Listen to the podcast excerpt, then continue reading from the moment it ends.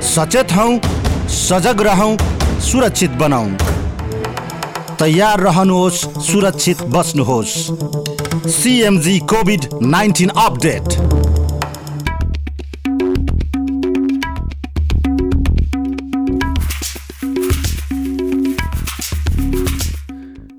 नमस्कार। CMG covid nineteen अपडेटमा यहाँलाई स्वागत छ म कृष्ण तिमल सिन्हा।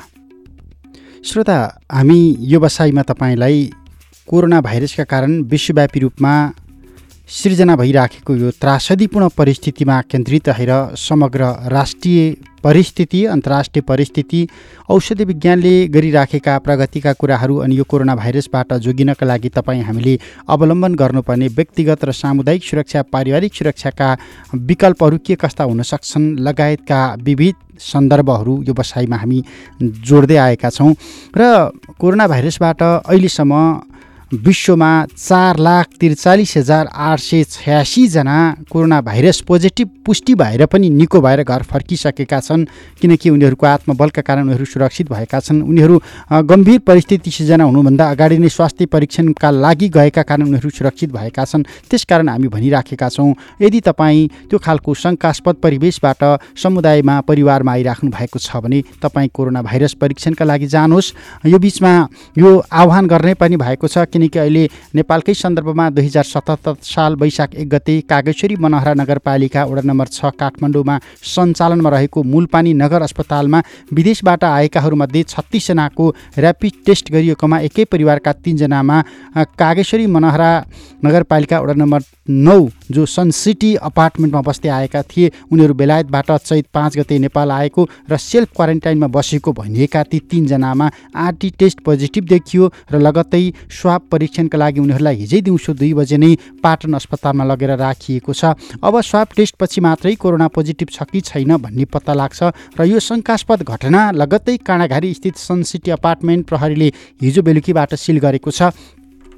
सिल अवधिसम्म अब अपार्टमेन्टमा बस्नेहरू आफू खुसी बाहिर निस्कन पाउने छैनन्। सन सिटी अपार्टमेन्टको ए बी ब्लकको पन्ध्र तलामा बस्ने एकै परिवारका आमा छोरा र बुहारीको ऱ्यापिड डायग्नोस्टिक टेस्ट गर्दा कोरोना सङ्क्रमणको आशंका देखिएको प्रहरीले हिजो बेलुकीबाटै जानकारी गराएपछि पुरै अपार्टमेन्टलाई नियन्त्रणमा राखेको छ। महानगरी प्रहरी परिसर का काठमाडौँका अनुसार अपार्टमेन्टमा अब आवत जावत पूर्ण रूपमा रोक लगाइएको छ। सिलबन्दीको अवधिमा बिरामी भएको अवस्थामा भन्दा बाहेक अब बाहिर निस्कन पाइने छैन र प्रहरीले चौबिसै घन्टा निगरानी गरिराखेको छ। सन सिटी अपार्टमेन्टमा एबिजेएस र आई गरी पाँचवटा अपार्ट ब्लक रहेका छन् र सङ्क्रमणको आशंका गरिएकाहरू झन्डै एक महिना अघि चैत पाँच गते बेलायतको राजधानी लन्डनबाट नेपाल आएको देखिन्छ। र उनीहरूको स्वास्थ्य अवस्था सामान्य रहेको पाटन अस्पतालले अहिले जानकारी गराएको छ। तर उनीहरू कुन उडानबाट आएका थिए र यो अवधिमा को कसको सम्पर्कमा आए भन्ने चाहिँ अहिलेसम्म खुलेको छैन। अब कन्ट्याक्ट ट्रेसिङको एउटा चुनौती थपिएको छ यो क्षेत्रमा र सन सिटीका पाँचवटा टावरमा करिब पाँच सय दस परिवारको स्वामित्व छ र अहिले यो टावरमा कति परिवार त्यहाँभित्र बसिराखेका छन् भन्ने विवरण अहिलेसम्म स्थानीय प्रशासन अथवा स्थानीय सरकारले दिइसकेको अवस्था छैन। तर सोही टावरको एस ब्लकमा बस्दै आएका नेपाली कङ्ग्रेसका नेता रमेश रिजालका अनुसार सङ्क्रमित भनिएका व्यक्तिको परिवार ए टावरमा बस्दै आएको थियो। हामी यो रिजालको भनाइ पनि केही समय पछाडि जोड्नेछौँ। अहिले हामीसँग सोही अपार्टमेन्टमा बस्दै आउनुभएका रेडियो ब्रोडकास्टर फोरमका अध्यक्ष आरके श्रेष्ठ प्रत्यक्ष सम्पर्कमा हुनुहुन्छ जो सन सिटी अपार्टमेन्टमा हुनुहुन्छ। आरके श्रेष्ठज्यू। हजुर नमस्कार। सन सिटी अपार्टमेन्टमै हुनुहुन्छ तपाईँ? हजुर हजुर। यो सूचना तपाईँले कति बेला पाउनुभयो? यो सूचना हिजो करिब तिन बजेबाटै अलिकति सशङ्कित वातावरण चाहिँ थियो यहाँ।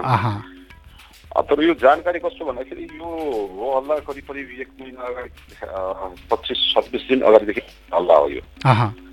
स्थानीय प्रशासनले केही गरेन? स्थानीय प्रशासनले त्यही त सबभन्दा कमी कमजोरी के छ भन्दाखेरि जस्तै अब उच्च समन्वय समिति उनीहरू गठन भएको छ। अहिलेसम्म पनि जस्तै यस्तो सामूहिक बस्तीहरू सनसिटी अपार्टमेन्ट जस्ता काठमाडौँमा धेरै छन्। अहिलेसम्म पनि डाटा कलेक्सन गर्न नसक्नु दुर्भाग्यको कुरा हो। हिजो सङ्क्रमित भेटिसकेपछि अथवा सशङ्कित अहिलेसम्म चाहिँ सशङ्कित सशङ्कित व्यक्ति भनौँ। सशङ्कित भनौँ।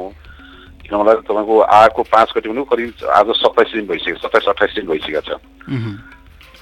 र हामीलाई जानकारी कस्तो भने कि पच्चिस अगाडिदेखि नै जानकारी हुँदाखेरि हामीले यहाँ संसदीय अपार्टमेन्टमा पनि हाम्रो वेलफेयर सोसाइटी हुँदो रहेछ। वेलफेयर सोसाइटी मार्फत हामीले खबर चाहिँ गरेका हौँ बाहिर यो यो समयभन्दा पछाडि चाहिँ फ्लाइटबाट विदेशबाट कोही आउनु आएर बस्नु भएको छ भने खबर गर्नुहोस् है वेलफेयर सोसाइटीलाई खबर गर्नुहोस् आफ्नो सुरक्षा गर्नुहोस् चेकअपमा जानुहोस् भनेर खबर गरेको तर कोही पनि मान्छे किन अगाडि आएन भन्दाखेरि हाम्रो सामाजिक कुसंस्कार भन्छु म यसलाई बहिष्कारै गर्नुपर्छ भन्ने मानसिकता।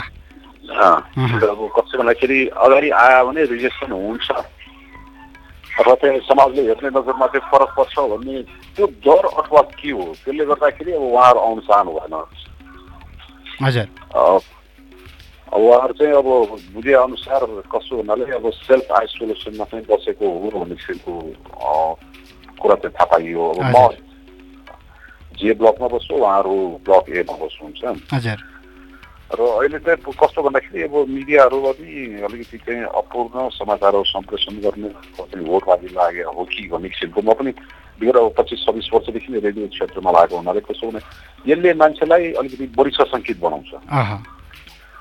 एक त स्वास्थ्य सामग्रीको खरिदमा जुन किसिमको अनियमितता भयो डब्लुएसको स्ट्यान्डर्ड अनुसारको चाहिँ किटहरू सामानहरू आएन भन्ने त्यो समाचार भइरहेको अवस्थामा अस्ति मात्रै बागलुङकी पैँसत्तर वर्षीय वृद्धको जुन नेगेटिभबाट पोजिटिभमा गयो। नेगेटिभबाट पोजिटिभबाट नेगेटिभमा गयो। अनि त्यहाँ पोजिटिभ छ भनेर आयो काठमाडौँमा ल्याउँदाखेरि नेगेटिभ आयो। यस्तो यो एउटा आएको मात्र हो जस्तै कतिपय चिज त्यही ऱ्यापिड किटले टेस्ट गरेकाहरू कोही चाहिँ नेगेटिभ छ भनेर घर फर्काइएका होलान्। कैलालीबाटै आयो नि बा वीरगन्जबाट गएको जाँदा नेगेटिभ अहिले अहिले पोजिटिभ आएर फेरि वार्डमा राखे त्यो सशङ्कित कस्तो भन्दाखेरि एउटा समुदाय अथवा मुसलमान समुदायको अथवा सशङ्कको घेराभित्र पर्ने गरेर तिनीहरूलाई फेरि थपको आवश्यक सम्झेर गरियो।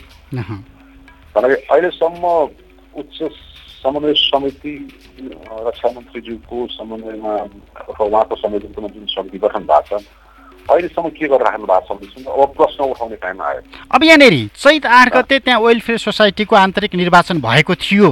र उनीहरू सपरिवार त्यहाँ सक्रिय थिए भने जुन सामाजिक सञ्जालबाट आइराखेको छ नि यो केही बेरमा म कृष्णहरि बा कृष्णहरि थापासँग नि संवाद गर्छु। उहाँको त्यहाँको मेयर हुनुहुन्छ उहाँलाई जानकारी हुनुपर्छ र उहाँको जिम्मेवारी पनि हो। तर तपाईँको जानकारीमा के हो यो वेलफेयर सोसाइटीको इलेक्सनको कुरा? यस्तो थियो उहाँको वेलफेयर सोसाइटीको चुनावको दुई तिन दिन अगाडि मिटिङ भएको थियो। त्यो बेला मेरो चाहिँ के भन्दाखेरि लकडाउन डेफिनेटली हुन्छ भनेर मैले समितिको मिटिङमा भनेको थिएँ। यो चुनाव सार्नुहोस् तपाईँहरू चुनाव पछि पनि हुन्छ। अहिले पच्चिसजनाभन्दा बढी ग्यादरिङ हुने भनेर सिबीले थुप्रो निर्देशन दिएको छ। चुनाव नगरौँ भन्दाखेरि भएन भित्र सोसाइटीभित्र गर्ने हो। सोसाइटीभित्र गर्दाखेरि समस्या पर्दैन भन्ने किसिमको कुरा हामीले के भने सरकारले दिएको निर्देशनलाई तपाईँहरू उल्लङ्घन गर्ने भोलि चुनाव हुँदा हुँदै पनि कोही एकजना सामान्य चुनाव आएर यो चाहिँ रोक्न सक्छ है। भन्दाखेरि होइन गर्ने कम्युनिटी देखियो अनि मैले के भने ठिक छ गर्ने हो भने तपाईँको स्थानीय प्रशासनमा जानु सिडिओको काम जानु सिडिओसँग लिखित पर्मिसन लिएर मात्र उहाँहरूले गर्नुहोस् नभए विरोध गर्ने मान्छे म हुन्छु पहिलो भनेर भनेको थिएँ उहाँहरूले चाहिँ गएर सिडिओमा पर्मिसन लिएर आएको हो रे होइन अब त्यो यो चिज चाहिँ के छ भन्दाखेरि यदि सिडिओसँग पर्मिसन नलिकन नै गरेको हो हो भने जुन किसिमको यो निर्वाचनको लागि एउटा तर्फे समिति गठन गरेर जुन निर्वाचन समिति भनेर गरेको थियो उहाँहरू पनि जिम्मेवारी हुन्छ जहाँसम्म जहाँसम्म उहाँहरूको सक्रिय सहभागिता भने यो होला मात्रै हो विदेशबाट आएर आइसोलेसनमा बसेको मान्छे चुनाव चुनावमा त्यस्तो किसिमको कुनै उहाँहरूको सहभागिता थिएन थिएन अर्को जस्तो यो तपाईँसँग मैले अझ प्रश्न पार्न चाहिँ अर्थमन्त्रीका छोरा तिलक खतिवडा त्यही अपार्टमेन्टमा बस्ने हो तिलक खतिवडा यही अपार्टमेन्टमा त हो तर अर्थमन्त्री युवराज खतिवडाको छोरा भनेर चाहिँ मलाई थाहा छैन। अब हो होइन थाहा छैन मलाई। त्यही त यो बिचमा तिलक खतिवडा वेलफेयर सोसाइटीको एउटा कार्यकारीमा आउनुभयो। त्यस पछाडि त्यहाँनिर छोरालाई बधाई दिन अर्थमन्त्री पनि त्यहाँ पुगेका थिए भन्ने खालको जुन मैले सामाजिक सञ्जालमा आएका समाचारहरूमा अलिकति प्रष्ट हुन खोजिराखेको हो। कि यो जानकारी तपाईँलाई कतिको छ अथवा होइन? अब यस्तो यहाँ सुन्नुहोस् चुनाव अगाडि जसै मारुम कुमार नेपालजी आउनु भएको थियो एक दुईजना चाहिँ आउनु भएको थियो चुनाव पछाडि कसै बेला चुनाव सक्यो त्यसपछि अब हामी त संसारमा लाग्ने मान्छेहरू त्यति फुर्सदमा अँ, त्यो चाहिँ आएको मैले जानकारी पाएको छैन किन अर्थमन्त्रीज्यू जस्तो आउँदाखेरि छोरालाई बधाई दिन शुभकामना शुभकामना मात्र अथवा बधाई मात्र दिनलाई सर अर्थमन्त्रीको हैसियतबाट आउनुहुन्न होला। बाउको रूपमा आउनुभयो होला गाउँको रूपमा आउनु होला। अथवा अर्थमन्त्री नै आउनु आउने हो भने त यहाँ एउटा सायद कस्तो भन्दाखेरि एउटा फङ्सनै गरेर हुन्थ्यो होला। यस्तो फङ्सनहरू केही पनि भएको छैन। हजुर। थाहा छैन अब युवराज खतिवटाका छोरालाई युवराज खतिवटा आज बाउको रूपमा इन्डिभिजुअली आएर भेटेर व्यक्तिगत रूपमा आएर जानुभयो भने चाहिँ कसैलाई पनि छैन। तर अर्थमन्त्रीको हैसियतमा उहाँ आएको अर्थमन्त्रीको हैसियतमा आएको भने त कमसेकम त्यो अफिसियल नोटिस त हुन्थ्यो होला नि त त्यो किसिमको तयारी हुन्थ्यो होला त्यो किसिमको तयारीहरू देखिएको छैन अर्को जस्तो पाटन हस्पिटलको डक्टरहरूको भनाइलाई उद्धृत गर्दै उनीहरूको हेल्थ हिस्ट्री अहिले बिस्तारै बाहिर आइराखेको छ हामी बेलायतमै हुँदाखेरि हामीलाई कोभिड नाइन्टिन भएको थियो पोजिटिभ थियो हामी उपचारपछि आएका हौँ निको भएका बिरामी हौँ हामी भनेर उनीहरूले बयान दिए भनिराखेको छ अब यो विस्तृत रूपमा स्वास्थ्य मन्त्रालयले आजै पत्रकार सम्मेलन मार्फत सार्वजनिक गर्ला यदि त्यसो हो भने उनीहरू आएको छ सात दिनसम्म ज्वरो आएर त्यो अपार्टमेन्टभित्रै सुतेको भन्ने पनि समाचार आइराखेको छ। समुदायलाई यो सोसाइटीलाई किन ढाँटियो? यसमा कुनै अब अब अब कसरी अगाडि बढ्ने? यो त एउटा गम्भीर प्रश्न भयो नि। तपाईँहरूको लागि त्यो समुदायको लागि अथवा त्यो आम त्यो परिवेशकै लागि पनि एउटा गम्भीर च्यालेन्जको रूपमा आउने भयो। यदि यो पोजिटिभ आइदियो भने नआइदियोस् हामी कामना गर्छौँ। सबैको त्यही हो। जहाँसम्म लाग्छ यो अहिले पछि उहाँ जबसम्म उहाँहरूको आफ्नै भर्सनहरू नभएर यही हो भने खालि हामीले गर्ने अर्कलबाजीले समाजलाई नकारात्मक सन्देश दिन सक्छ। त्यसो अब बाहिर कोभिडबाट आएको हो भन्ने कुरा मैले पनि कहीँ कहीँ सुनेको छु। त्यसमा कतिको सत्यता छ अब त्यो भोलिको दिनमा थाहा होला यदि कोभिड भएर उपचार गरेर नेपालमा अब त्यो सेफ साइडमा गाउँ बगेर आएको हो भने उहाँहरूको लापरवाही सायद त्यो क्षमा योग्य चाहिँ हुँदैन बाहिर विदेशबाट आएको हो किन गभर्मेन्टले आह्वान गरिसकेको थियो बाहिरबाट कोही आएको छ भने सेल्फ आइस आइसोलेसनमा बस्नु साई भनेर र जानकारी अनुसार त्यो आइसोलेसनमा चाहिँ बसेको हो र जहाँसम्म उहाँहरूलाई यदि पोजिटिभ नै निक्ल्यो भने उहाँहरूबाट अरूमा सर्यो भन्ने कुरामा चाहिँ हामी त्यति सर्ला भन्ने हामीलाई त्यो डर चाहिँ छैन किनभने तपाईँको आजभन्दा सोह्र सत्र दिन अगाडिदेखि सन सिटी अपार्टमेन्टमा सेनिटाइज नगरिकन भित्र प्रवेश गर्न नपाउने जस्तै ज्वरोको गनले ज्वरो ननापिकन भित्र पस्न नपाउने बाहिरको मान्छे कसैलाई पनि आउन बन्देज लगाइसकेको थियो। भित्र इभन सोसाइटीको मान्छेहरूलाई मर्निङ वाक गर्न अथवा इभिनिङ वाक गर्न रोकिसकेका थियो। सोसियल डिस्टेन्सिङ सरकारले घोषणा गर्नुभन्दा अगाडि नै यहाँ सेफ हामीले गरिसकेका थियौँ। अनि साथीहरू बसेर गफ गर्दाखेरि पनि कमसेकम दुई मिटर सरकारले एक मिटर भनेको छ नि त्यो एक मिटर डब्लुएसको स्ट्यान्डर्ड अनुसार भन्ने होला। त्योभन्दा पनि बढी डिस्टेन्समा बसेर चाहिँ गफ गरौँ हामी। र यहाँ एक त कस्तो भन्दाखेरि काँडागाडीको प्रहरी चौकी पनि नजिकै हो। उहुँ, उहाँहरू सबैसँग भित्र आएर तपाईँ चाहिँ अनावश्यक छ यहाँ बाहिर नबस्नु अथवा यसमा धेरै नछ इभन दुई तिनजना मान्छेसँग राखेर पनि त्यो कुराकानी गर्ने त्यो वातावरणहरू चाहिँ देखिएन। उहुँ, त्यो त्यो सेफ साइडमा चाहिँ हामी पहिलादेखि थियौँ। अब त्यो भाइरस के हो भन्ने कुरा हामीलाई थाहा छैन अहिलेसम्म। यसको स्पिड के हो अहिले चाहिँ अब अन्त्यमा अहिले त्यहाँको अपार्टमेन्टको वस्तुस्थिति हिजो बिहानको र अहिले बिहानको तुलनामा हिजो बेलुका र अहिलेको तुलनामा नाग नगरी नगरपालिका नागरिक समाज प्रहरी प्रशासन स- स्वास्थ्य कर्मी उपस्थिति सक्रियता के कस्तो देखिराखेको छ त्यहाँ?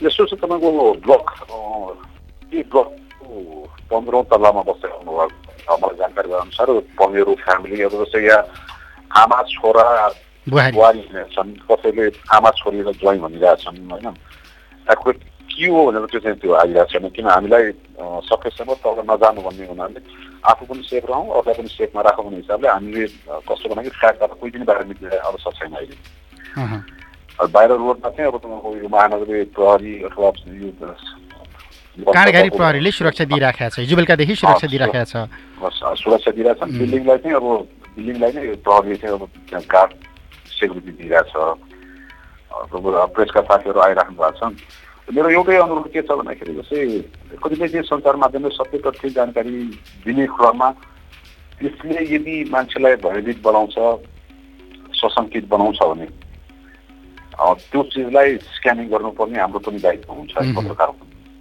किन हरेक चिजलाई म फर्स्ट हुन्छु भन्ने हिसाबले बिल्डिङको फुटेज देखाउँदैन। भोलि नेगेटिभ आयो भने जुन किसिमको यो हिजोको न्युज फास्ट न्युजले जुन किसिमको मान्छेलाई तनाव दियो किन भन्दा इनिसिएटिभ काठमाडौँ नै अब आइसक्यो भनेपछि काठमाडौँका मान्छे मात्र होइन सम्पूर्ण नेपालमा अब ट्रस्ट भइसकेका छन् यो किसिमको चाहिँ इम्प्याक्टले भोलि भनौँ इन्डियामा तपाईँको कोरोनाको आशंकाले मान्छेले सुसाइड गरिसकेका छ। भोलि हाम्रो समाजमा त्यस्तो भयो भने जिम्मेवारी हुने त पत्र हामी प्रेस हुने हो। हामी पनि अलिकति संयमित हुन आवश्यक छ कि चाहिँ महसुस चाहिँ मैले गरेको छु। यहाँनिर यो यो अपार्टमेन्ट कति तल्लाको हो? यो सोह्र तल्लाको पन्ध्रौँ तला भनेपछि उनीहरू लगभग अन्त्यमै बस्ने हो। सोह्र अन्तिम अन्तिमतिरै हो। अब उहाँहरू निक्लेर हिँडेको हो भने त अलिकति कस्तो भने अब लिफ्ट सिस्टम छ लिफ्टमा के होला भन्ने किसिम छ उहाँहरू चाहिँ निक्लिनु भएको छैन किन मैले चाहिँ के भन्दा त्यही फ्ल्याटमा बसेर अरूसँग सोद्धाखेरि उहाँहरू निक्लिनुहुन्छ कि हुन्न भन्दाखेरि उहाँहरू आएदेखि आइसोलेसनमै हो र आइसोलेसन बसेर के भन्दा काम गर्ने मान्छेहरूबाट काम गराएर आएको हुनुहुन्छ होइन उहाँलाई के पनि गर्नु बाहिरको मान्छे आएर काम गर्नुहुन्छ यदि हो भने बाहिरको मान्छेबाट साजिएको हुनसक्छ यो उहाँ त हुँदै होइन भन्छ। हुन्छ हुन्छ। सुरक्षित रहनु होला यहाँको यो जानकारीका लागि धन्यवाद। आरके श्रेष्ठ रेडियो ब्रोडकास्टर फोरमका अध्यक्ष पनि हुनुहुन्छ। उहाँ सनसिटी अपार्टमेन्टमै बस्नुहुन्छ र सोही अपार्टमेन्टमा अहिले कोरोना भाइरसको शङ्कास्पद बिरामीको स्वास्थ्य परीक्षण चल्दै गर्दाखेरि खालको जुन त्रासको मनोविज्ञान सिर्जना भइराखेको छ यो सन्दर्भमा त्यहाँको वस्तुस्थिति र वास्तविकता के थियो भन्ने विषयमा हामीले जानकारी लियौँ। अब हामी नेपाली कङ्ग्रेसका नेता रमेश रिजाल उहाँ पनि सोही अपार्टमेन्टमा बस्नुहुन्छ। लामो समयदेखि सपरिवार बसिराख्नु भएको छ। उहाँसँगबाट समग्रतामा त्यहाँको वस्तुस्थितिका बारेमा जानकारी लिन्छौँ किनकि रमेश रिजाललाई कोड गरेर केही सञ्चार माध्यममा गैरातीबाटै समाचार आइराखेको छ। बेलायतबाट चैत पाँच गते उनीहरू नेपाल आएका थिए पनेरु परिवार भनिएको छ र उनीहरू को को छन् अहिले तिनजना भनेर त्यो जानकारी आइसकेको छैन। उनीहरूको हेल्थ हिस्ट्रीको बारेमा पनि जानकारी आएको छैन। उनीहरूको ट्राभल हिस्ट्री के थियो त्यो पनि विशेष रूपमा खुलाइएको छैन। आमा छोरा र छोरी भनिएको छ आमा छोरा र बुहारी भनिएको छ आमा छोरी र ज्वाइँ भनिएको छ। त्यो ढङ्गबाट अपुष्ट समाचारहरू आइरहँदा उनीहरूको पाटन अस्पतालको आइसोलेसन वार्डमा उपचार भइराखेको छ। सामान्य अवस्था छ पनि भनिएको छ जो ए ब्लकमा बसिराखेका थिए सो टावरको। र अहिले त्यहाँको वस्तुस्थिति के हो? उनीहरू कसरी बसिराखेका थिए? पछिल्लो समयमा उनीहरू सामान्य परिवेशमा त्यहाँ टावरबाट बाहिर घुमफिर पनि गरिराखेका थिए कि अथवा त्यहीँभित्र सीमित थिए कि सेल्फ क्वारेन्टाइनमा बसिराखेका थिए कि भन्ने पनि कन्फ्युज भइराखेको छ दुविधा भइराखेको छ। यो विषयमा अब थप स्पष्ट हुनको लागि हामी नेपाली कङ्ग्रेसका नेता रमेश रिजाल सो सन सिटी टावरकै एच ब्लकमा बसिराख्नु भएको छ। उहाँसँग हामी अ, संवाद गर्दैछौँ। रिजालज्यू स्वागत छ यहाँलाई। हस् धन्यवाद। सन सिटी टावरको एस ब्लकमा बस्नुहुन्छ। यो कोरोना आशङ्कित बिरामीको स्वास्थ्य परीक्षणका क्रममा जुन खालको अहिले समाचार जोडिएर आइराखेको छ यो विषयमा तपाईँसँग भएको अहिलेसम्मको जानकारी के हो? आधिकारिक जानकारी? अब उहाँ त्यो मिडियाले चार गते भनेको छ मलाई सम्भवतः लाग्छ छ गते उहाँ बेलायतबाट आउनुभएको हो।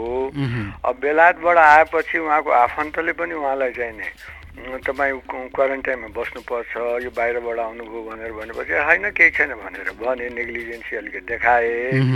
अब त्यसपछि पाँच सात दस दिन चाहिँ नि कोठामा बस्या पनि छन्। सुन्ने जानकारी अनुसार बिचमा बिरामी पनि परेका थिए ज्वरो पनि आएको थियो अरे हजुर। अब त्यो के औषधिहरू खाएर उम्, रोकथाम गरे। तर अब द पन्ध्र दिन बिस दिनपछि अब फेरि हिँड्नु पनि थालेका थिए आठ दस दिनदेखि उनी हिँड्नु पनि थालेका थिए। अब कहाँ कहाँ गए के के गरे कसलाई कसले सारे अब यो चाहिँ नै अब खोजबिनको विषय छ अब यो रेपिड टेस्टले बिस्तारै पत्ता लाग्ने कुराहरू। भनेपछि उनीहरू सन सिटी अपार्टमेन्टको त्यो ब्लकबाट बाहिरी परिवेशमा निक्लिसकेका थिए यो बिचमा? बिचमा निक्लिएको छ आठ दस दिन यतातिर उनी पन् पन्ध्र बिस दिन पन्ध्र दिन जति जाने लगभग धेरै कोठीमा बसे। चौध दिनको क्वारेन्टाइन पिरियड पार गरेपछि उनीहरू बाहिर परिवेशमा तर त्यो बिचमा उनीहरूलाई यो ज्वरो पनि आएको छ। ज्वरो आएर सिटामोल खायो होलान् एन्टिबायोटिक केही खायो होलान्। अब त्यसले दबिएको हो कि के भएको हो अलि थामिएको जस्तो छ ज्वरो सरो निको भयो होला र कोरोनाको पनि औषधिहरूमा त्यही सिटामोलहरू नै हो र अक्सिजनहरू दिने हो। त्यस कारणले त्यो दबिएको हुनसक्छ अनि पन्ध्र सोह्र दिनपछि उनीहरू फेरि बाहिर निस्कन थालेका हुन्। अनि यो सोसाइटीले केही भनेन? उनीहरूलाई भनेको अब के छ भने उनी सबै यो अर्को खतरा के छ भने अब भन्दाखेरि पनि झगडा गर्ने मान्छेहरू अहिलेको अवस्थामा अब भनेको हामीले सोसाइटीको यहाँको अध्यक्षहरूलाई भनेको भन्नु के गर्ने? भन्नु त अब सबैलाई भनेको छ। बाहिरबाट आउनु नोटिस टाँगेको छ। बाहिरबाट आउनुभएको साथीहरू चाहिँ नि क्वारेन्टाइनमा बस्नुहोस् भनेर भनेको हो। तर अब व्यक्तिगत कसैलाई भन्दाखेरि रिसाउँछन् एकजनालाई भनेको रिसाए भनेर भन्थे। अप्ठ्यारो छ पोजिसन अब त्यही त हो नि। अनि स्थानीय प्रशासन अथवा नगरपालिकाको भूमिका केही रहेन? यी शङ्कास्पद उसले चाहिँ रह्यो रह्यो। उसले उसैले पत्ता लगाएको हो। बाहिरबाट आएका मान्छेहरूको लिस्ट अनुसार अ, उनीहरूलाई ऱ्यापिड टेस्टमा लगेको हो र ऱ्यापिड टेस्टले चाहिँ देखिएको। पच्चिस पन् दस पन्ध्रजना कतिजना यहाँ आएका मध्ये उनीहरूलाई मात्रै देखिएको। अरू बाँकी त्यहीँ बसिराखेका छन् अहिले? अरू बा अरू बाँकीमा देखिएन बसिरहेछन्। अनि जस्तो यो टावरका सन्दर्भमा उनीहरू पन्ध्रौँ तलामा बस्छन् सोह्र तलाको बिल्डिङभन्दा लगभग सबैभन्दा माथि जाने भए हो। लिफ्ट एउटै। भयो एउटै लिफ्ट प्रयोग गरिए। हो। अब त्यो खतरा छ। एउटै। लिफ्टमा तल आएछन् गएको छन् अब लिफ्टभित्र पनि अब एक्लै एक्लै आउने जाने कुरो भएन। भएका मान्छेहरू सबैले समेटेर लिएर हिँड्ने कुरो आयो। अब चारजना पाँचजना दुईजना तिनजना कहिलेकाहीँ एक्लै पनि भयो होला नि तर अब त्यो तिनीहरू सँगसँगै हिँड्दाखेरि कति सङ्क्रमित भयो के भयो यो चाहिँ अब जाँचको विषय भयो। त्यसपछि सँगसँगै अपार्टमेन्टको बाहिरपट्टि रहेको जुन केही निश्चित ब्याङ्कहरूको एटिएम एटिएम बुथ पनि त्यही सामूहिक नै रह्यो। नजिकै रहेको तपाईँहरूको त्यो बिग मार्ट लगायतको केही पसलहरू। त्यसमा पनि त्यो सामूहिक नै रहेको अब तपाईँले आफैले भन्नुपर्दाखेरि यो कतिको त्रासदीपूर्ण परिस्थिति हो। उनीहरूले हेल्थ हिस्ट्री लुकाएको अथवा आफ्नो व्यक्तिगत परिचय लुकाएको घटनाक्रम लुकाएकै अवस्था हो भने पनि यो त्यो पुरै अपार्टमेन्ट प्रभावित हुन सक्ने अवस्था हो कि होइन? के देख्नुहुन्छ? अलिकति संयमित हुनुपर्ने अथवा सचेतना अप्नाउनु पर्ने नागरिकलाई पनि सम्हाल्नु पर्ने समय हो यो। उनीहरू संयमित हुनुपर्ने हो। अब संयमित देखिएनन् सचेतनाको कमी देखियो सचेत हुनुपर्ने। अब देखिएन अब उनीहरूले पनि अब जान जान साह्रो भनेर त अब नचाहेकै होला। तर अलिकति अलिकति सचेत हुनु पर्थ्यो अलिकति पढा लेखा मान्छे अब कहिले अस्ट्रेलिया कहिले बेलायत गइराख्ने मान्छे उनीहरूले बुझ्नुपर्ने हो। अब अलिकति नेग्लिजेन्सी त देखियो। तर अब नेग्लिजेन्सीले देखियो भनेर अब भइहाल्यो भन्ने छैन नि त छैन छैन। अब ऱ्यापिड टेस्टमा जानु पर्यो। अब यो संसारभरिको समस्या हो खास यहीँको मात्रै समस्या होइन संसारभरिको हो। अब यसलाई टेस्ट गर्दै लानु पर्यो। भएको सङ्क्रमितलाई औषधि उपचार अब आइसोलेसनमा राख्ने के के गर्नुपर्छ त्यो गर्नु। उनीहरूको हेल्थ हिस्ट्रीको सन्दर्भमा उनीहरूको परिवारको सन्दर्भमा केही जानकारी आएको छ तपाईँकोमा छैन। त्यस्तो पुरानो कुनै हेल्थ हिस्ट्री थाहा छैन तर बेलायतबाट आएका हुन्। अब एउटा सम्भावना के छ भने एकजनाले तल हाम्रो मित्र हुनुहुन्छ साथी हुनुहुन्छ वकिल साहब पनि हुनुहुन्छ।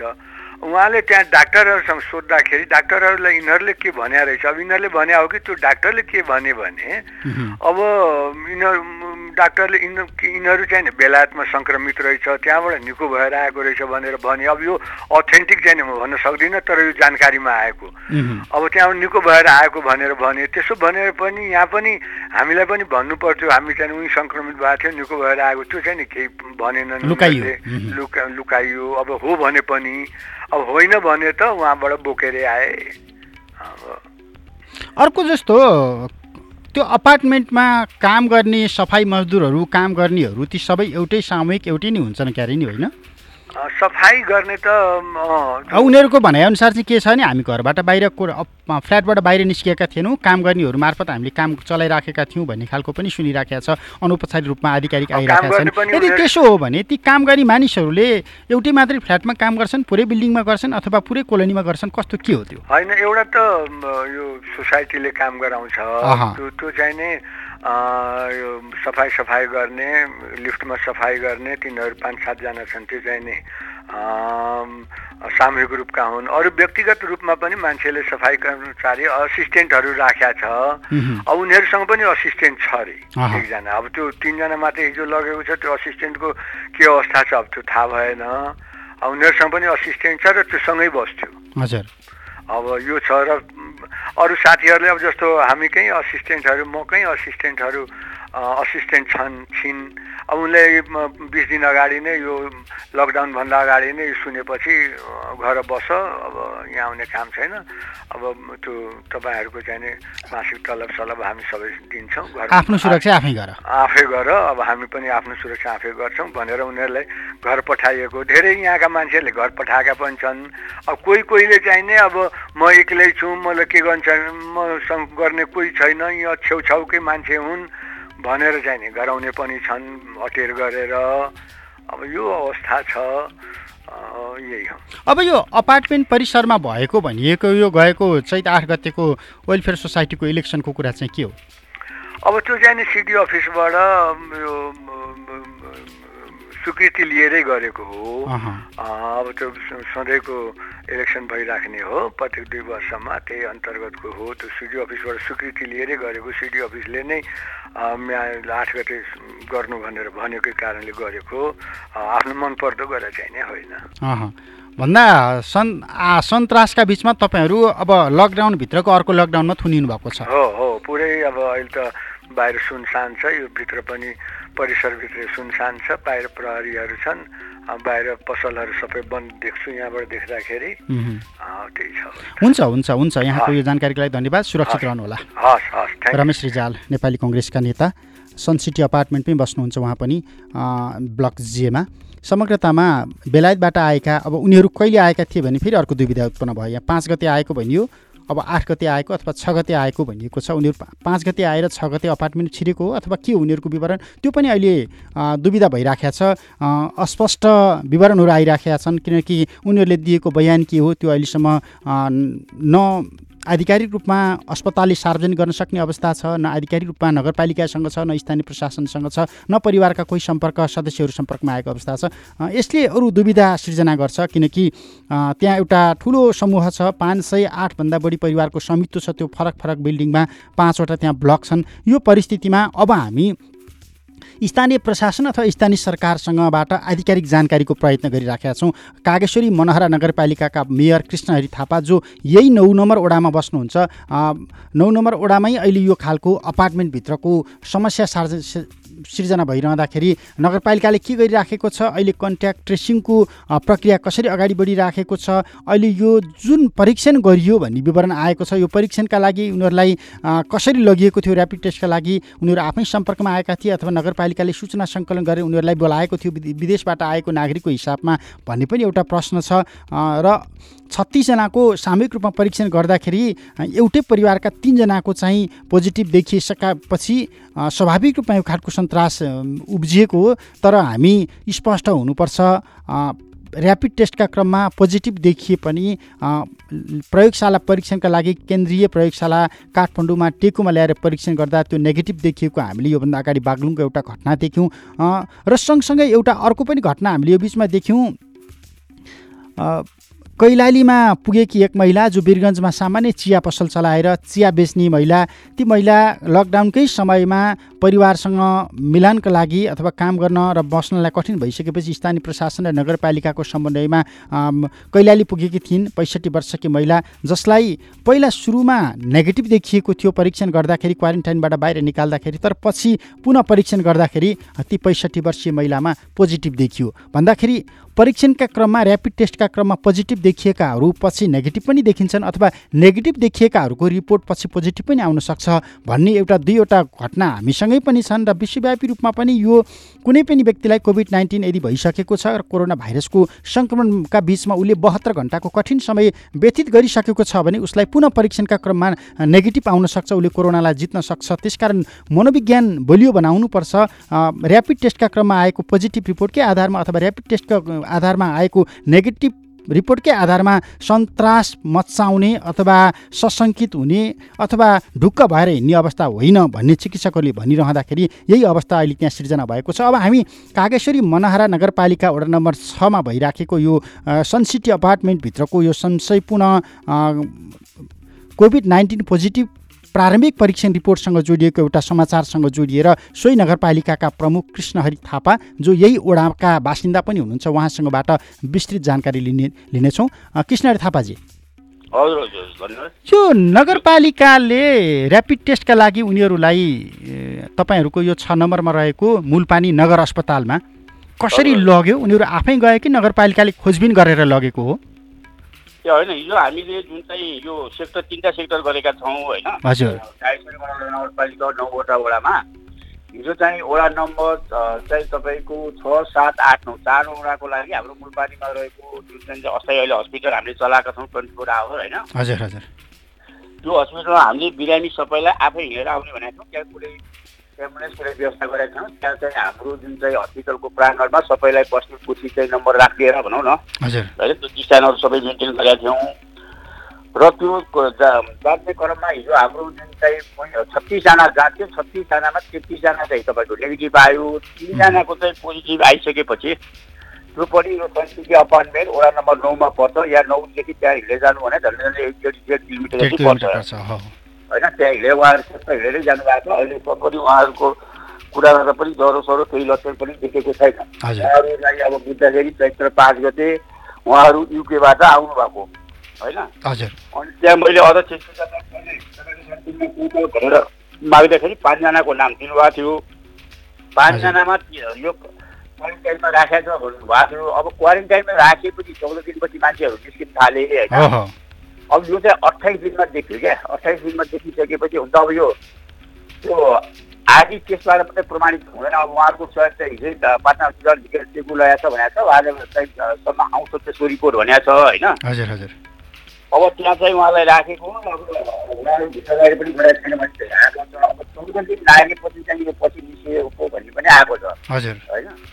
अनि हिजो हामीले पुलिस प्रशासन लाएर अहिले संसदीय अपार्टमेन्टमा बस्ने र त्यो एयर इन्डियाको वरिपरिलाई चाहिँ भनेको छ होइन हजुर अब पोजिटिभ आयो सबैको टेस्ट गर्नुपर्ने हुन्छ त्यो होइन त्यस कारण अब यसकै भरमा चाहिँ हुँदैन अब हामीले चाहिँ जे छ त्यो चाहिँ चाहिँ एकचोटिलाई बोलाएर चाहिँ त्यो कुरासम्म गऱ्यौँ त्यहाँबाट उहाँले बाटो हस्पिटलबाट आइसोलेसन राख्नु भएको छ होइन अब त्यो आउने मान्छे चाहिँ आफै हिँडेर आएको सबैजना त्यहाँ आउनु पनि हिँडेर आएको छ भनेपछि सेल्फ क्वारेन्टाइनमा बस्नु पनि अवधि पार गरिसके पछाडि उनीहरू सामान्य दैनिकीमा फर्किएका थिए तलमाथि गर्थे यसो अपार्टमेन्टको परिसरमा।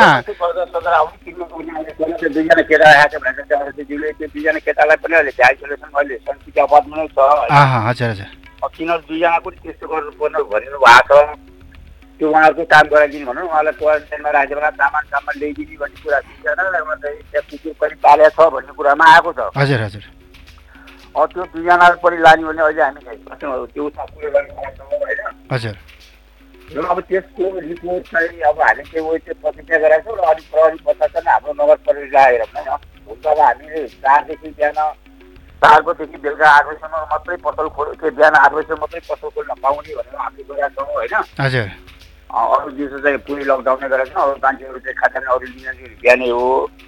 अनि अब नगर प्रहरीहरूले ऊ अनि कुरा हजुर। त्यो गरिराखेका छन् जस्तो अब हिजो दिउँसो दुई बजीतिरको एक खालको यो बिहानदेखिको परीक्षण प्रक्रिया चल्यो। दुई बजे पछाडि सामान्य थाहा भयो भनिराखिया रहेछ। बेलुकी पाँच बजे अथवा पाँच बजे पछाडि मानौ सरकारले कर्फ्यू लगाएको छ। अब हामी घुमफिर गर्ने समय हो भनेर हुल्काहुल मान्छे बाहिर निस्किने जुन प्रवृत्ति देखिएको थियो हिजो पनि त्यो देखिएको थियो। बेलुकी सात बजे म समाचार प्रत्यक्ष प्रसारणको क्रममा त्यहाँ जोडेर त्यो खालको मान्छेहरूको एउटा लापरवाही त्यहाँनिर त्यो तहको देखिएकै हो। तर आज बिहान चाहिँ एक खालको सन्नाटा छाएको छ त्यहाँनिर। कोही पनि बाहिर निस्किने अवस्था छैन। प्रहरीले पैदल यात्रीलाई पुरै ब्लक गरिराखेको छ बाटोमा। अब यहाँनिर सर्वसाधारणहरूको एउटा आशंका चाहिँ उनीहरू सुरुमै आउँदाखेरि बेलायतमै यो पोजिटिभ भएर आएका थिए। आउँदाखेरि सुरुमा ज्वरो आएको थियो दस दिनभित्रै बसे तर पछि उनीहरूले लापरवाही लापरवाही गरे वेलफेयर सोसाइटीलाई जानकारी गराइदिएनन् भनेर एक खालको त्यहाँ भित्रै बस्नेहरूको एउटा जुन विरोध भइरहेको छ यो उनीहरूको के जानकारीमै नआएका हुन् अथवा हामीले खोज्न नसकेका हो लुकेर बसेका हुन् के हो यो? होइन होइन अब त्यहाँ चाहिँ त्यो उनीहरू आएको पाँच गते आठ गते त्यहाँ एउटा चुनाव पनि भएछ। भित्रको जुन इन्टरनल छ नि। हजुर हजुर। नयाँ नेतृत्वलाई चयनको लागि चुनाव पनि भएछ। त्यो चुनाव चाहिँ उहाँले के अरे हामीले नेपाल सरकारको निर्देशनअनुसार प्रहरी राखेर ग्रुपलाई मेन्टेन गरेरै गरे हो भन्ने कुरा। उहाँको सिडिओ कार्यालयबाट स्वीकृति लिएको भनिराख्नु भएको छ मैले पनि सोधेँ हजुर। त्यो चाहिँ अब मैले सोध्दाखेरि चाहिँ त्यो चाहिँ हामीले गरेर गरे भन्ने कुरामा चाहिँ उहाँहरूको त्यो अब कतिजनाको चाहिँ भोटिङ एउटा भयो भन्ने कुरा भएको छ। अब त्यो अरू त हल्ला नै हो। अनि त्यो पनि हामीले एकदम मेन्टेनै गरेर ग्रुप गराएर गरेका छ भन्ने कुरा उहाँको आएको छ। जुन त्यहाँ चाहिँ तपाईँको एबिसिजिई छ त्यो एउटा ए ब्लकको परेको हो यो। एउटा ब्लकमा चाहिँ कि अब तपाईँको लिफ्ट युज हुने उहाँले क्वारेन्टाइनमा राखेको चाहिँ स्वीकारेको छ। तर यो चौध दिन पैसा निस्किनु भयो कि भन्ने कुरा भयो होइन? हजुर हजुर। अब त्यहाँ चाहिँ भनौँ न अब त्यो त्यसरी लुकेर आएको ज्वरो आएको भन्ने चाहिँ छैन। किनभने त्यो हाम्रो स्वास्थ्य कर्मीले हिजो पार्न भर्ना भएको मान्छेलाई पनि मेरो अगाडि राखेर मैले फोन गर्न लगाएको छु होइन? उहाँले हामीलाई केही छैन केही अहिलेसम्म केही लक्षण पनि देखाएको छैन ज्वरो पनि देखाएको छैन त्यहाँ ज्वरो पनि नाप्यो होइन। भनेर कन्फिडेन्सको साथ भन्नु त यहाँदेखि हिँडेर जानुपर्ने उहाँहरूको हो होइन। हजुर। अब त्यस कारण त्यस्तो लुकेर बस्यो भने छैन त्यो किनभने हामीले नै त्यो माग्यो वरिपरि किनभने अन्त चाहिँ वडा वडाबाट वडा सरकारले गाउँ गाउँमा चाहिँ छिमेकीले पनि फान्डामा आएको छ भन्ने जानकारी दिने त्यो अनुसारले आएको। टोटल छप्पन्नजना आएपछि अनि पाँचजना सन्चिजीको हामी म आफैले त्यहाँ अध्यक्ष नयाँ नेतृत्व सोध्दा के हो तपाईँहरूका कति छन् त बाहिर आएको तपाईँहरूको फेरि छ भनेपछि उहाँले आफै पनि हामीले क्वारेन्टाइनमा राख्छौँ पाँचजना भने उहाँले लिस्ट ल्याएको थियो। अब यहाँनिर जस्तो तपाईँको यो बिचमा यो कोभिड नाइन्टिनको सन्तासका बिचमा नगरपालिकाको सक्रियताका सन्दर्भमा प्रश्न रहेन। सरसफाइदेखि तपाईँको यो पिपी व्यवस्थापन मास्क व्यवस्थापन जनशक्ति व्यवस्थापन बेड व्यवस्थापन सबै देखिराखेको छ। तर यसो हुँदा हुँदै पनि एउटा सामूहिक बस्ती भएको यो क्षेत्रबाट एउटा त्रासको मनोविज्ञान चाहिँ त्यहाँ विकास भयो। अब नगरपालिकाले के गर्छ? होइन त्यो अब स्वास्थ्यको हामीले कुरा गरेका छौँ अब त्यो पोजिटिभ आयो भने चाहिँ तपाईँको सबै त्यहाँ एक हजारजना जति बस्नुहुन्छ होइन? त्यसो सोधेको त अब सङ्घीय सरकारको त्यो अब टिमी आएर गर्नुपर्छ त्यो गर्ने अब त्यो किट के गर्ने कुरा अब आफ्नो ठाउँमा रह्यो उहाँहरूको मसित गयो भने टेस्ट गर्ने कुरा भयो होइन? अब अहिले चाहिँ अब आज बाहिरबाट आएकोलाई सकिन्छ अब त्यो चिजको आधारले हामीले गरिदियो अब माथिबाट के निर्देशन हुन्छ खास गरी भनौँ न होइन?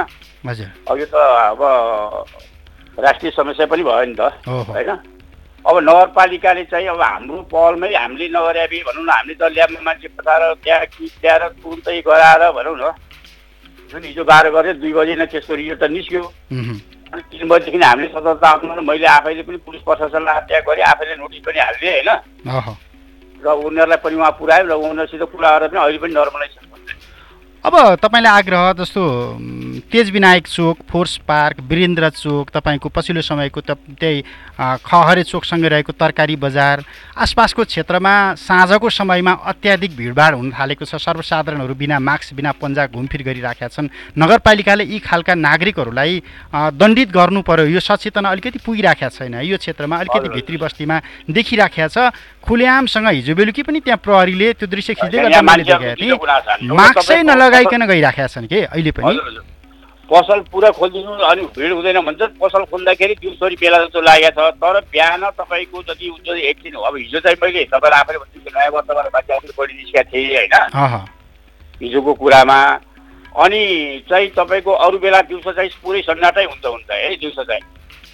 अनि बेलुका फेरि फेरि फाटो फोटो मान्छे निस्किया छन् अब पसलहरू चाहिँ हामीले खोल्न दिएको छैन बेलुकालाई होइन? हजुर। अब बिहान दैनिक बेला दिएको छ बेलुका चाहिँ अब त्यसै खेलागाडी खेलागाडी सबैलाई। हाम्रो बिहान बिहान र बेलुका चाहिँ त्यो ब्याकलिङ पनि गरिरहेको छ नगरपालिकाबाट पनि पुलिस प्रशासनबाट पनि उहाँहरूले पनि तेलहरू दिएर सक्दो गर्नु भनेर भनेको छौँ होइन? अब यो मान्छेलाई चाहिँ नेपाल बन्द भनेको छ पाँच बजी खुल्यो भने जस्तो खालको पनि त्यो खालको एउटा उत्सव जस्तो के रमाइलो गरेर बाहिर निस्किने खालको? अब बुढाबुढी त्यो मास्कमा लिएर के अरे इभिनिङ वाक निस्किने होइन त्यो खालको पनि परेको छ तपाईँले भनेको कुरा त्यो अब हामीले आउँदो भइरहेको छ अरू प्रहरी भेटाएसम्म गर्नु भएको छ होइन हुन्छ हुन्छ। तपाईँको जस्तो चाहिँ तपाईँको घर अगाडितिर गान्धी स्कुल आसपासको क्षेत्र त्यहाँ अस्पतालको आसपासको क्षेत्र पार्टी चौरको क्षेत्रमा पनि त्यो खालको भिडभाड देखिया छ। यो डिस्टेन्स मेन्टेनको सन्दर्भमा चाहिँ अलिकति सचेत पारिदिनु होला नागरिकको सुरक्षासँग जोडिएको प्रश्न छ। यहाँको महत्त्वपूर्ण समयको लागि धन्यवाद हुन्छ हुन्छ। टोटल बिहानदेखि बेलुकासम्म माइकिङ गरेको हजुर हुन्छ हुन्छ। कृष्णहरि थापा। कागेश्वरी मनोहरा नगरपालिकाका प्रमुख हुनुहुन्छ। कागेश्वरी मनोहरा नगरपालिका वडा नम्बर नौ काँडाघारीमा रहेको सनसिटी अपार्टमेन्टमा शङ्कास्पद विदेशबाट आएका तिनजना एकै परिवारका सदस्यको ऱ्यापिड टेस्टका क्रममा कोरोना पोजिटिभ देखिसके पछाडिको परिदृश्य जुन परिदृश्यसँग जोडिएर एउटा त्रासदी सिर्जना भइराखेको छ र हामी पटक पटक भनिराखेका छौँ। ऱ्यापिड टेस्टका क्रममा यदि कुनै पनि व्यक्तिको शरीरको पोजिटिभ भाइरस देखियो भनेदेखि त्यसलाई प्रयोगशाला परीक्षणका क्रममा नेगेटिभ पनि देखिएको अवस्था छ र यदि नेगेटिभ देखिएको छ भने प्रयोगशाला परीक्षणका क्रममा पोजिटिभ पनि आएको अवस्था छ। त्यसैले यो आत्तिहाल्न पनि अवस्था होइन डराइहाल्न पनि अवस्था होइन र निर्धि निर्भक पूर्वक घुमफिर गर्नुपर्ने समय पनि होइन।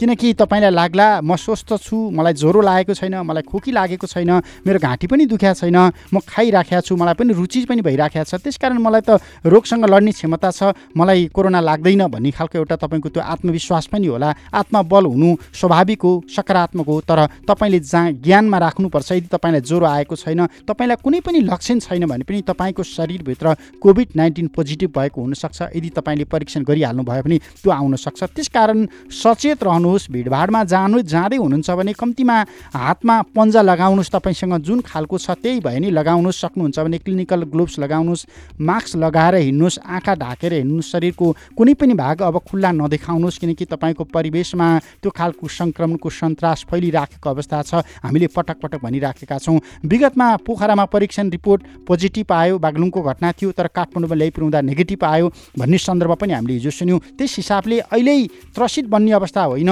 एउटा केवल सचेत र सतर्क बन्नुपर्ने समय हो किनकि यो भाइरसले बहत्तर घन्टाको बिचमा स्वरूप फेर्छ चिकित्सकहरूले भनिराखेका छन्। क्रियाशील घट्ने अथवा बढ्ने पनि हुन्छ र फरक फरक लक्षण देखिन्छ बिरामीहरूमा मा त्यो बिरामीको शरीरभित्रको क्षमता अनुसार र नेपालमै पनि ऱ्यापिड टेस्टमा नेगेटिभ आएपछि घर पठाइएकी कैलाली लम्की चुहाकी पैँसठी वर्षीय एक महिलामा कोरोना भाइरस कोभिड नाइन्टिनको सङ्क्रमण पछिल्लो समयमा पुष्टि भएको रेकर्ड छ।